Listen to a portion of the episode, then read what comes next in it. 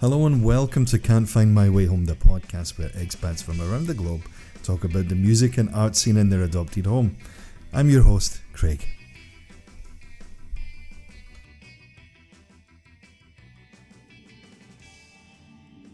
On this episode of Can't Find My Way Home, I was joined by Chris Johnson and Trevor Clements, both expat teachers and now currently residing in Brunei. Bandar Seri Begawan to be exact. And we talk about how they got to where they are today. There's some really great stories in there too. On the music front, uh, we talk about finding gigs and like minded musicians. Is it easy to find bandmates? We also take a deeper look at their current project, which is called Mama Got a Jukebox. And I'll let them explain in greater detail, of course. At the beginning of the episode, you hear Trevor telling us all about his expat adventures and how it all started for him. Here's Trevor and Chris. It's well, I kind of fell into teaching by accident uh, overseas. You know, I was in my last year of undergrad and, uh, you know, racking up debt and worrying about what I was going to do when they started wanting me to pay that back.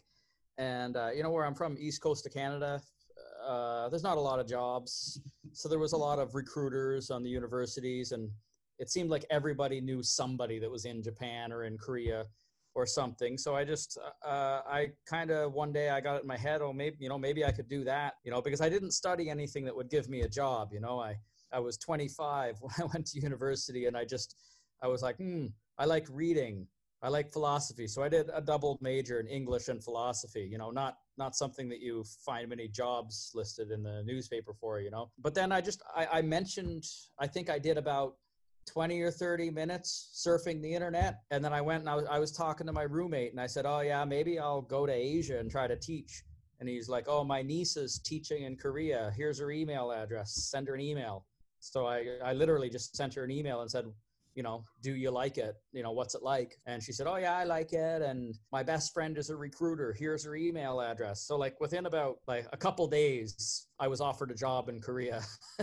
and uh, that's kind of how, and that was back in 2003. Time flies and all that, eh? Yeah, it certainly does. I thought it was going to be like four or five years, pay off debts and back to Canada. And well, a couple countries later, here I am. Yeah, we've all been there. I guess you could say you're still you're just working on it, right? That's the that's yeah. how we, we yeah. usually get there. Yeah. And Chris, how about yourself? Is yours a similar a story? Very similar, yeah. I mean, I I kind of fell into teaching for want of something else to do. Ended up in Hungary for seven years, working for a family out there. Um, we we had to go back to the UK after the language school we were running went bust, and I'm in Brunei now purely because alphabetically Brunei and Budapest are fairly close together and they come up on the same search page is, when I was looking for jobs. Is Canberra next on the list or Canterbury maybe? It could be. I would say it could Calcutta. be one of those. I, I, didn't read past B to be honest. It, it was um, it was time for a job. So yeah, we ended up here. It's been good, to be fair. It's a it's a happy accident. I think my wife found me the job in Brunei. You know, because I I'd done eight years in Korea, then back to Canada for education degree, and then I went to Abu Dhabi for two years. Back to Canada, tried again in Canada, didn't work. Was in Mongolia for a year. Back to Korea, and I I was teaching elementary kids, and I was like, well, there's just I don't fit here at all. I, I, I, didn't know what to do with those little creatures at all. And so I started looking for other jobs and my wife was looking online too. And she found this, you know, one in Brunei, you know, paid well, it's tropical weather. And, uh, I applied and they decided that I was worthy, I guess. And I ended up here too. And what did both of you teach then, since we're kind of in that ballpark? We, we both teach English. I, yeah. I work with extremely small children. So, you know, the, the, the pinnacle of my achievement is getting them to tell me whether or not the dog is furry and how many legs the cat has. But um, I guess it depends I, I what kind of cat you're you're talking about, right? some of some of the cats in Southeast Asia, man, or dogs for that matter, they're uh, on average, how many legs does a cat have? I think it's, it's fair to say. Or a typical cat. Um, yeah, very, very basic English to very, very small children. It's been fun, to be fair. And Trevor, your age group, is it similar to Chrissy's? Or? Uh, right now, I'm teaching, uh, uh, I have a couple grade 11 classes and a grade 9 class. So we, we work for the same company, but uh, our company basically contracts teachers from different countries to teach here in Brunei, and they put us in the public schools. So we sort of have two bosses because we have whoever our principal is at our school, but our company is sort of subcontracting out to the Ministry of Education. So actually, maybe we have three bosses. I don't know.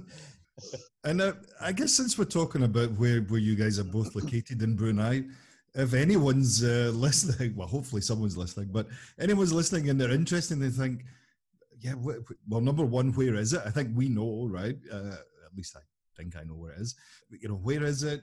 What's it like there? Because it's quite um, exotic. Let's put it that way. In, in, in Borneo, when I first came across the notion of teaching in Brunei, I assumed, I think as most people do, that it was in the Middle East.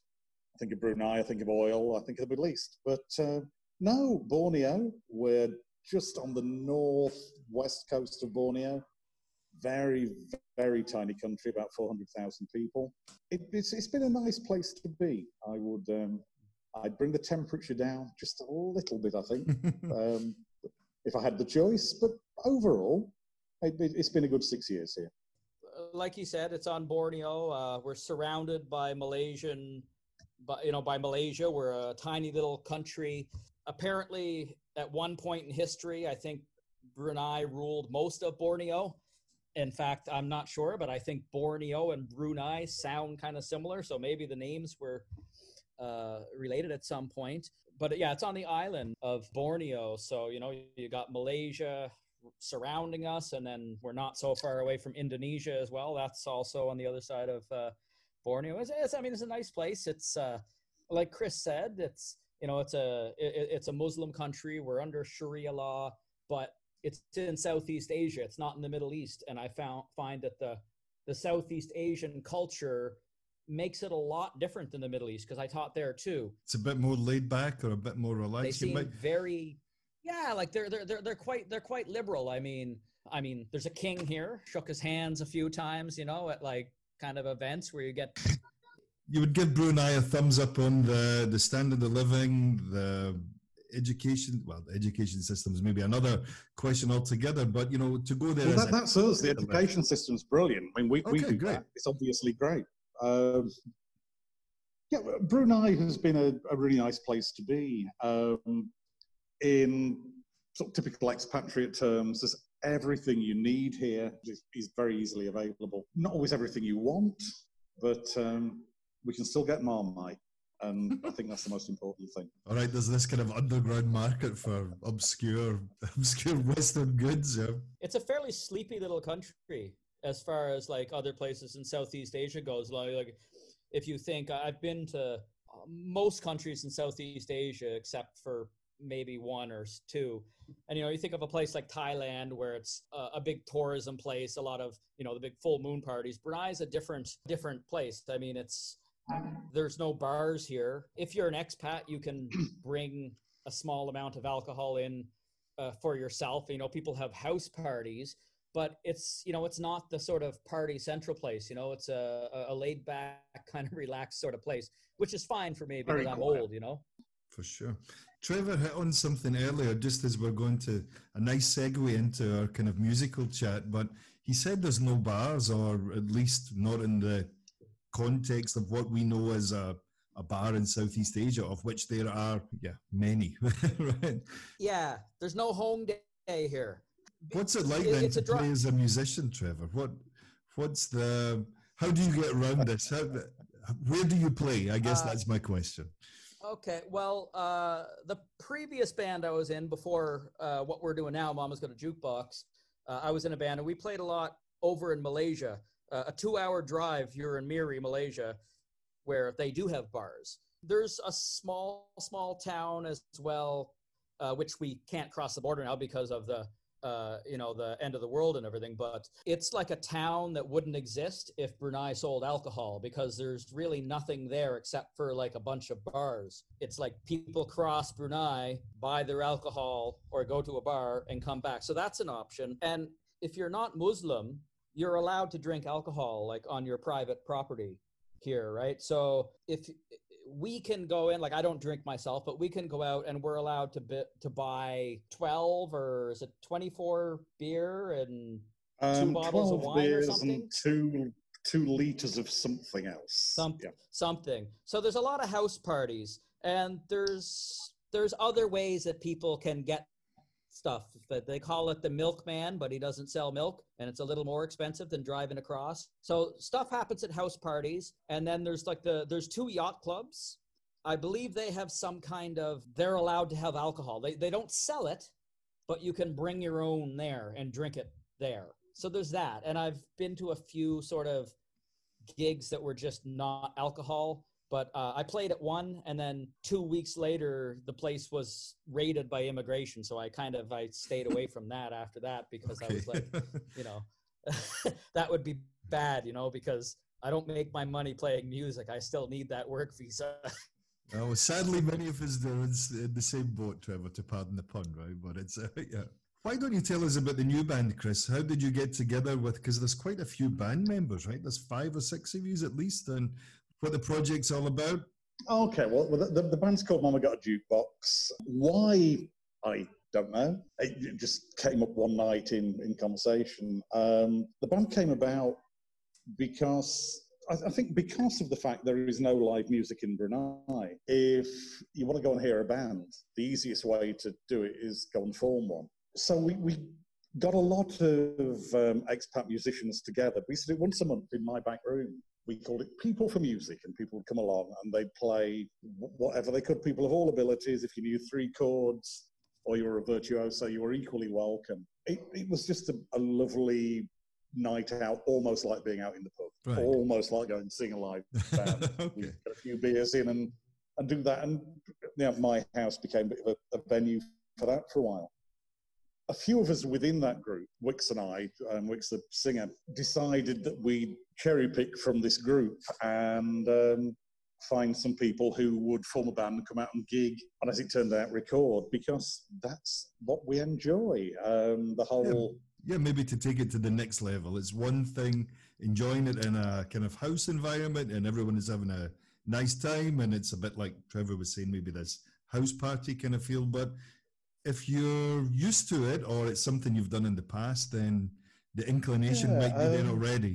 But at- at my place, um, the, this, this group that we had, we were all playing. There was no audience. There was never any of that sense of performance and that sense of just enjoying that buzz you get with the audience, that the sort of little relationship you build up. Um, It was that- like a jam. Everybody exist. show up and Everybody jam, jammed, basically. yeah. So from that, we we got a few people together who fancied performing, and that's how the band came together. And I yeah, I'm really happy that it did. It's been a it's been a lot of fun, and it's uh, something that's helped me to stay sane. I think over the last couple of years. and the current project has how many members, Trevor? Uh, is Izzy back in the band? I believe so. she, Uh, she she comes and she goes.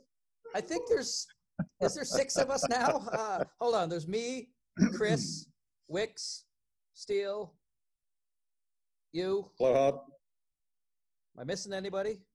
Rory. Rich. What? It's about, it's about six now. I think we. I'd It's about six of us. Yeah, there's about six, and for a Is it quite hard to find like-minded people? I mean, if they're all meeting at Chrissy's place or someone else's house, maybe the the word's got out that there's this is the place to go if you're if you're into a jam or you're just wanting to. Oh, the, the, the word got out that um, this is a place to go if, um, well, initially, if you if you play music, if you're into a jam, then the word got out. This is where you go if you're a bit odd, a bit weird, a little bit sort of psychotic. It, it got a little bit weird at times, which is one of the reasons that we narrowed it back down to um, just the band. But I, I think that in itself was really valuable. I say valuable. It was really nice. Yeah, I, I think when you when you have such a limited group of people who, who are into what you do. If I was back in the UK now, I might go, I, I want to form a band and I want to form a band who plays like this. And I could advertise and I could find musicians who play like this. Whereas here, you can't do that. So I just want to meet some people who play music and we come together and we make things from our own influence. And I think that been a really important part of you know, making the band how it how it turned out. Excuse me, Chris. You all come from a similar background. I mean, you all working in a similar industry, or uh, our, our, drummer, well, is now Trevor. So yeah, we're all teachers now. Actually, um, the guy who stood in for Trevor for a little while, another expat um, from the Philippines, he worked in construction. But yet now we are all um, we're all teachers trying to get away from the horrors of our day job. but you know, I've uh, actually I I find that you know music is everywhere, and you know you'll find those people like probably for the first year I was here I I, I didn't play I didn't meet anybody. Um, uh, I don't know how long it was six or seven eight months I was living in this house and maybe it was like I didn't meet anybody around there and then I moved to this apartment and somebody said oh yeah there's a, a guy across the hall from you that works for the same company so I went over to introduce myself and when I went over, he was buying a piano for his daughter. And I said, Oh, do you play music? I said, I play music. And he said, No, I don't. This is for my daughter. But, uh, you know, uh, my friend has a band and their drummer is about to uh, move out of the country and they're going to be looking for somebody. So I, my first time sort of finding an actual band kind of happened by accident. So I actually do think there are a lot of music uh, musicians here, and there even is a local scene. But like most places, it uh, it might take you some time to to find it, but once you find it, then you're in it.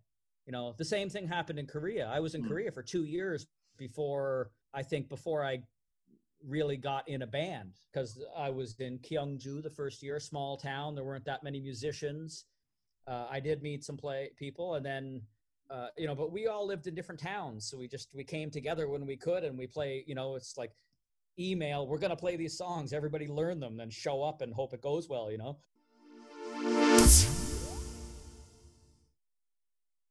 Which leads into another segue about the the song that you sent me. And yes, Trevor, I listened to it several times. It would be it would be oh, it would be remiss of me if I didn't, you know. So uh, yeah, we all have to put the extra hours in, right? But thanks for doing that. And there was a nice little press release that went with it as well. Who would like to tell us about this particular part of the band and what it means and the, the song Dolores um, yeah we should I, I the, the, name of the song that you sent me and the video on youtube that goes along with it is called Dolores, Dolores. about the, um, the, the, the girl who sang for the Cranberries. That that came up because um, we were looking for covers. We were, we were doing purely covers to, to start out, and um, Zombie came up, and it was a great song to play, and we all knew it, and we, we'd all been kind of touched by it in in some way previously, but not all of the band knew where that song came from. So we, we started to dig through the back catalogue and realised this was a thing about a lot of the Cranberries material that we've all heard it somewhere, we've all been touched by it or all sparked by it when we hear it, but you, you don't necessarily need to be a fan of the band to to be touched by that music. Then it was was Wicks wrote this song, and um, we yeah we, we, just kind of sang out to all of us. It, it was a, a, a, nice tribute to someone who's given a lot to music and a lot to humanity. I think. Because yeah, it's a kind of I think anyone who's ever been in a pub ever, or not been in a pub for that matter, but has been, had access to a radio of some kind has probably heard the song Zombie. Yes. And, and, if you have heard the song and you've seen the video with it, the video is this she's kind of painted in the kind of Goldfinger type. That's right, yep. She's kind of covered head to toe in gold, and there's a very uh, kind of emotive part of the song as well, right? And it's all about this uh, kind of this other thing that she's she's actually singing about that maybe some people don't know. The troubles. There you go, Trevor. Exactly right. Which I didn't know before. I'd heard the song on the radio. when I was, you know, whatever back in Canada and I heard zombie, zombie, ah, and I just thought, okay, you know, maybe it's a song about, you know, Zombies. somebody who's like a zombie, somebody who's on drugs, who knows? But it's actually got quite a intense story behind it, and I I wouldn't have known that if I hadn't joined this band, and they wouldn't have, you know, if Wix wouldn't have wrote this song, I never would have known the story behind it probably. So that's uh, it's interesting to get sort of an education about something through playing it. Like I had the same thing when I was in Korea with the with the Spiritual Hustlers, you know, where it's a Grateful Dead band. I didn't really know much about the Dead before then. I, I, I- I knew maybe the, the the really famous songs, you know, like Truckin' and Touch of Grey, but I didn't realize they had all these other stuff that are kind of like jazzy and funky and stuff like that. I didn't really know much of the story of them. Yeah, I, exactly. I think it's like what I was saying before about coming to places where there are smaller communities of musicians traveling the world, smaller communities of musicians who all want to play, and you, you have no choice but to take on their influences. View. yeah, I, I Uh, talk- agree. Uh, talking about the story, you're asking of Dolores too. We should probably tell the story of the wedding. Oh, you go. Okay, okay, okay. So a Bruneian guy that was my neighbor, the first place I lived when I was here, uh, asked me if my band was still playing because his daughter was getting married, and he needed a band. And at the time, this was when I told you I'd kind of been in two bands, but I'd sort of stopped one, and I was just getting back into Mamas. And I said, I'm not. I said I'm not sure because my other band, I think we're taking a break. And I said, but there's this other band that I was playing with, and I'm just kind of gotten back to them, and I'll I'll ask them. So I asked them. I said, "Do you want to play this uh, this wedding?" And they were kind of like, "Ah, you know, I don't I don't know if we want to do a wedding. You know, we don't want to be worrying about like money and are we going to be good enough or are they going to like it?" Uh, These kind of ex- so I was- external pressures. yeah, uh, yeah, exa- exactly. But the funny thing was, uh, so she's Bruneian, but her husband, the guy she married, is Australian Irish. And Dolores has this. I mean, because Dolores was the singer of the Cranberries, was an Irish thing. It's got that Irish connection. So you know, we ended up. The guys in the band didn't want to do it because they were like, "Oh, we don't want to take money. We just want to play for for fun and stuff like that." And I was like, I kind of reminded them that um, our mixing board is completely dead and they're going to give us money. You know, it's a wedding. They're going to probably pay us well and we could probably get a new mixing board, something that we need. So I just, I shot the idea there. And at that point, I didn't even know if I would be in the band for the gig. I said, maybe you guys want to do it. Maybe you want me to be there or not. And eventually they came around to the idea. And then, so we went and we played the wedding. And that family, there's a lot of people from Ireland there and they really kind of liked that song and one guy like gave us a card and said you know when you record that song you know send it to us and so he, he's been kind of working for us in ireland and he did some kind i don't know exactly what he did or how you know to what extent it was but he did some sort of release of the song uh, in ireland and he's trying to push it around in ireland. So I, I mean i don't know if we have any fans in ireland. Maybe we do. But it's kind of interesting how that sort of you know connection and i think that guy might have some connections. I'm not really sure. Uh, uh lecky maybe knows. Like he gave me his business card but i don't know if anything will ever come of it you know? Like obviously i'm two years shy of 50 and I haven't made it yet. I'm, I'm not expecting to make it in the music, you know. Never say never. Trevor. You never, you never say, ne- never say never. But I guess the thing is, who knows? Ireland is a small country, and it's celebrating this Irish person. Who knows if they run with it? Maybe, maybe it could be one of those things. You know, like people say, oh, you know, we're big in Japan. Like, oh, we're big in Ireland. The the video that accompanies this song, how did that come together? Was it made by uh, your friends, or how did you? What was the concept behind it? The, the, the original concept, um, we, we looked at the, the the video um, that the Cranberries did. I think it was "Ode to My Family." Mm-hmm. It was a black and white video in a bar. Yeah, as, as we said, there are no bars here, so that that wasn't going to happen. There's a little island just off the coast here called Labuan. It belongs to Malaysia. Oh, it's, it's the most beautiful place. Uh, it's a duty-free, lawless hellhole, and it has an Irish bar. Um, the, the idea was we would go over to Labuan on the ferry. It takes about an hour. Uh, for about two pounds. It's, it's great.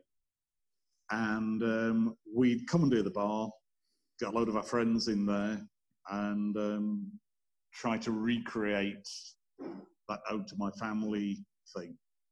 Um, then COVID kicked in, and we couldn't go anywhere, and we we still can't leave the country now easily. We thought well, we'll find a warehouse. We'll find a warehouse and do that stereotypical rock band video of guys hitting guitars hard in warehouses, looking a little bit sad.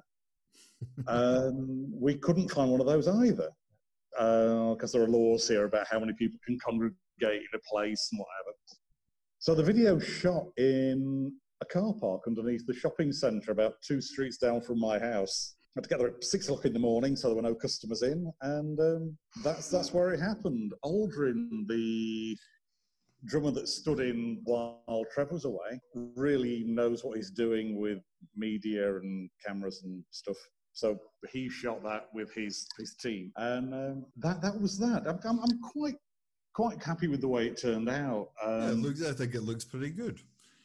Considering, you know, we did it on zero budget and um, with sort of four GoPros on sticks, I, am pretty happy with with the way that turned out. And as as Trevor says, I, I'm I'm leaving Brunei in a few weeks. That's going to be a really nice memento to take away from the place. So the, the rest of the band, do you think it'll continue as both of you make your your exits from the country in the next uh, six few weeks to six months time? Do you think the band will continue? I, I, I really hope so. I mean, I I hope so. I, I don't.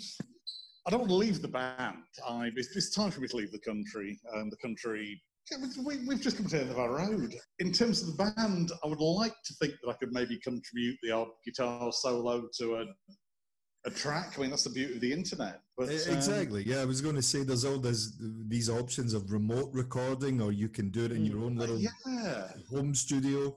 In, in terms of playing live, though, obviously that's um, that's going to be the end of my road. Um, I am saddened by that. There, um, there are a few things I'm going to miss about Brunei and the, the band. the band of my friends. You know, that's that, that's that's the bulk of it. I think I think for all of us, when you know, when we leave a place, it's your friend and your main interest while you were there that um, that is, is the thing that pulls at the heartstrings when you go. Trevor, where can we where can we find the band? What's the the social okay. media aspect? So I don't know if we have an the audio out online yet because we just finished recording it not too long ago. But we did the videos out on YouTube. So if you go on to YouTube and you search "Mama Got a Jukebox Dolores" with an O, D O L O R O E S or whatever, uh, it should it should come up. Uh, I don't know if you have something on your website. I can send you the link if you want to if you, if you could link below, as it were, that that'd be yes. greatly appreciated. I put the link in our show notes, and then they can uh, yeah. they have yeah. access to it, whoever they are, whoever they are, one and all.